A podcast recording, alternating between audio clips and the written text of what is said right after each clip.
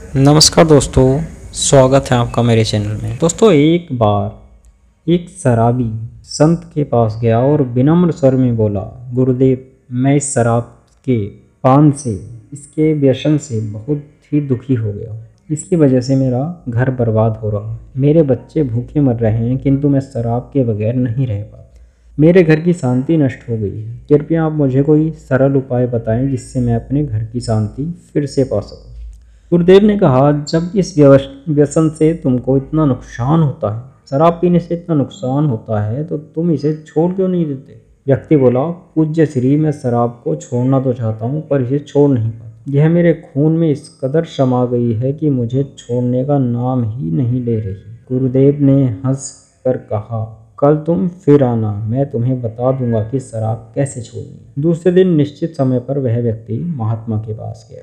उसे देखकर महात्मा झट से खड़े हुए और एक खंबे को कस कर पकड़ लिया। जब उस व्यक्ति ने महात्मा को इस दशा में देखा तो कुछ समय तो वह मौन खड़ा रहा। पर काफ़ी देर बाद भी महात्मा जी ने खंबे को नहीं छोड़ा तो उससे रहा नहीं गया और पूछ बैठा कि, गुरुदेव, आपने व्यर्थ इस खंबे को क्यों पकड़ रखा है? गुरुदेव बोले वत्स मैंने इस खंबे को नहीं पकड़ रखा है। यह खंबा मेरे शरीर को पकड़े हुए है। मैं चाहता हूँ कि यह मुझे छोड़ दे। किंतु यह तो मुझे छोड़ ही नहीं रहा। उस व्यक्ति को अचंभा। वह बोला, गुरुदेव, मैं शराब ज़रूर पीता हूँ, मगर मूर्ख नहीं। आपने ही जानबूझकर इस खंभे को कस कर पकड़ रखा यह तो निर्जीव है। यह आपको कैसे पकड़ सकते यदि आप दृढ़ संकल्प लें तो इसी वक्त इसको छोड़ सकते गुरुदेव बोले, नादान मनुष्य, यही बात तो मैं तुम्हें समझाना चाहता था कि जिस तरह से मुझे खम्बे ने नहीं, बल्कि मैंने ही उसे पकड़ रखा था। उसी तरह इस शराब ने तुम्हें नहीं, बल्कि सच तो यह है कि तुमने शराब को पकड़ रखा। तुम कह रहे हो कि यह शराब मुझे नहीं छोड़ रही है, जबकि सत्य यह है कि तुम अपने मन में यह दृढ़ निश्चय नहीं कर रहे हो कि मुझे इसका व्यसन त्यागना है। तो इसी वक्त तुम्हारी शराब पीने की आदत छूट जाएगी अगर तुम संकल्प लो। शरीर की हर क्रिया मन के द्वारा नियंत्रित होती है और मन में जैसी इच्छा शक्ति प्रबल होती है, वैसा ही कार्य सफल होता है। वह शराबी गुरु के इस अमृत वचन को सुनकर इतना प्रभावित हुआ कि उसने उसी वक्त भविष्य में कभी भी शराब ना पीने का दृढ़ संकल्प किया। वह शराबी गुरु के इस अमृत वचन से इतना प्रभावित हुआ कि उसने उसी वक्त भविष्य में कभी शराब ना पीने का दृढ़ संकल्प किया। उसके घर में खुशियाँ लौट आई और वह शांति से जीवन यापन करने लगा। इस तरह से हमें शिक्षा मिलती है कि जीवन में कोई भी व्यसन, कोई भी भोग ऐसा नहीं है जिसे एक बार ग्रहण किए जाने के बाद छोड़ा ना जा सके। अगर मनुष्य चाहे तो वह बड़ी से बड़ी बुराई का त्याग कर सकते दोस्तों, जैसी इच्छा शक्ति प्रबल होती है, वैसा ही कार्य सफल होता है। यह मुख्य लाइन है कहानी की। दोस्तों, जैसी हमारी इच्छा होगी हम उसमें प्रबल प्रयास करेंगे तो ज़रूर सफल होंगे। तो दोस्तों, इच्छाएँ ऐसी रखो जो अच्छी हों, सच्ची हों। दोस्तों, कैसी लगी आपको मेरी ये कहानी? कमेंट बॉक्स में ज़रूर बताएँ और ऐसी ही कहानियों के लिए मेरे चैनल को फॉलो करना ना भूलें। थैंक यू दोस्तों। दोस्तों, एक बार एक शिष्य ने विनम्रता पूर्वक अपने गुरुजी से पूछा, गुरुजी, कुछ लोग कहते हैं कि जीवन एक संघर्ष है। कुछ अन्य कहते हैं कि जीवन एक खेल है और कुछ जीवन को एक उत्सव की संज्ञा देते हैं। इनमें कौन सही है? गुरु जी ने तत्काल बड़े ही धैर्यपूर्वक उत्तर दिया।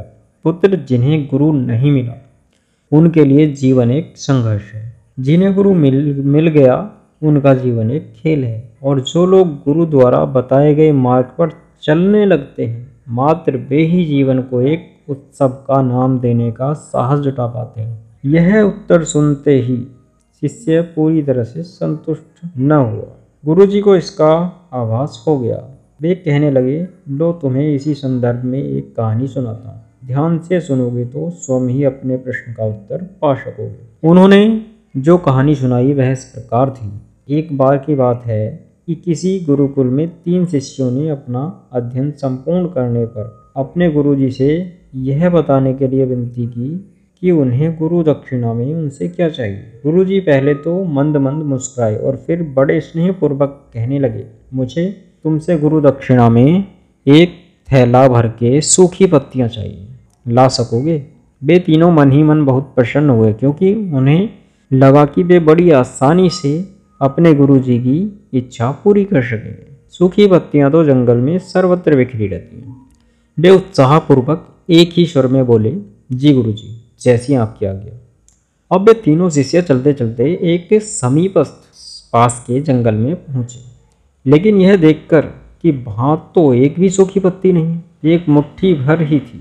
लेकिन यह देखकर कि वहाँ पर तो सूखी पत्तियाँ केवल एक मुट्ठी भर ही थी, उनके आश्चर्य का ठिकाना न रहा। वे सोच में पड़ गए कि आखिर जंगल से, वे सोच में पड़ गए कि आखिर जंगल से कौन सूखी पत्तियाँ उठाकर ले गया होगा। इतने में ही उन्हें दूर से आता हुआ कोई किसान दिखाई पड़ा। वे उसके पास पहुंचकर उनसे विनम्रतापूर्वक याचना करने लगे कि वह उन्हें केवल एक थैला भर सूखी पत्तियाँ दे दे। अब उस किसान ने उनसे क्षमा याचना करते हुए उन्हें यह बताया कि वह उनकी मदद नहीं कर सकता, क्योंकि उसने सूखी पत्तियों का ईंधन के रूप में पहले ही उपयोग कर लिया था। अब वे तीनों पास में ही बसे एक गाँव की ओर इस आशा से बढ़ने लगे कि हो सकता है वहाँ उस गाँव में उनकी कोई सहायता कर सके। वहाँ पहुंचकर उन्होंने जब एक व्यापारी को देखा तो बड़ी उम्मीद से उससे एक थैला भर सूखी पत्तियाँ देने के लिए प्रार्थना की, लेकिन वहाँ भी उन्हें निराशा ही हाथ आई। उस व्यापारी ने तो पहले ही कुछ पैसे कमाने के लिए सूखी पत्तियों के दोने बनाकर बेच दिए थे, लेकिन उस व्यापारी ने उदारता दिखाते हुए उन्हें एक बूढ़ी माँ का पता बताया।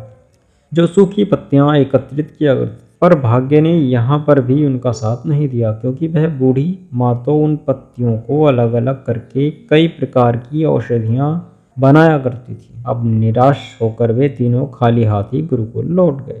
गुरुजी ने उन्हें देखते हुए स्नेहपूर्वक, पुत्रों, ले आए गुरु दक्षिणा तीनों उन्हें सर झुका लिया। गुरुजी द्वारा दोबारा पूछे जाने पर उनमें से एक शिष्य कहने लगा, गुरुदेव, हम आपकी इच्छा पूरी नहीं कर पाए। हमने सोचा था कि सूखी पत्तियाँ तो जंगल में सर्वत्र बिखरी ही रहती हैं। लेकिन बड़े ही आश्चर्य की बात है कि लोग उसका भी कितनी तरह से उपयोग करते हैं। गुरुजी फिर पहले की ही तरह मुस्कुराते हुए प्रेम पूर्वक बोले, निराश क्यों होते हो? प्रसन्न हो जाओ। और यही ज्ञान कि सूखी पत्तियाँ भी व्यर्थ नहीं हुआ करती, बल्कि उनके भी अनेक उपयोग हुआ करते हैं। मुझे गुरु दक्षिणा के रूप में दे दो। तीनों शिष्य गुरु जी को प्रणाम करके खुशी खुशी अपने घर की ओर चले गए।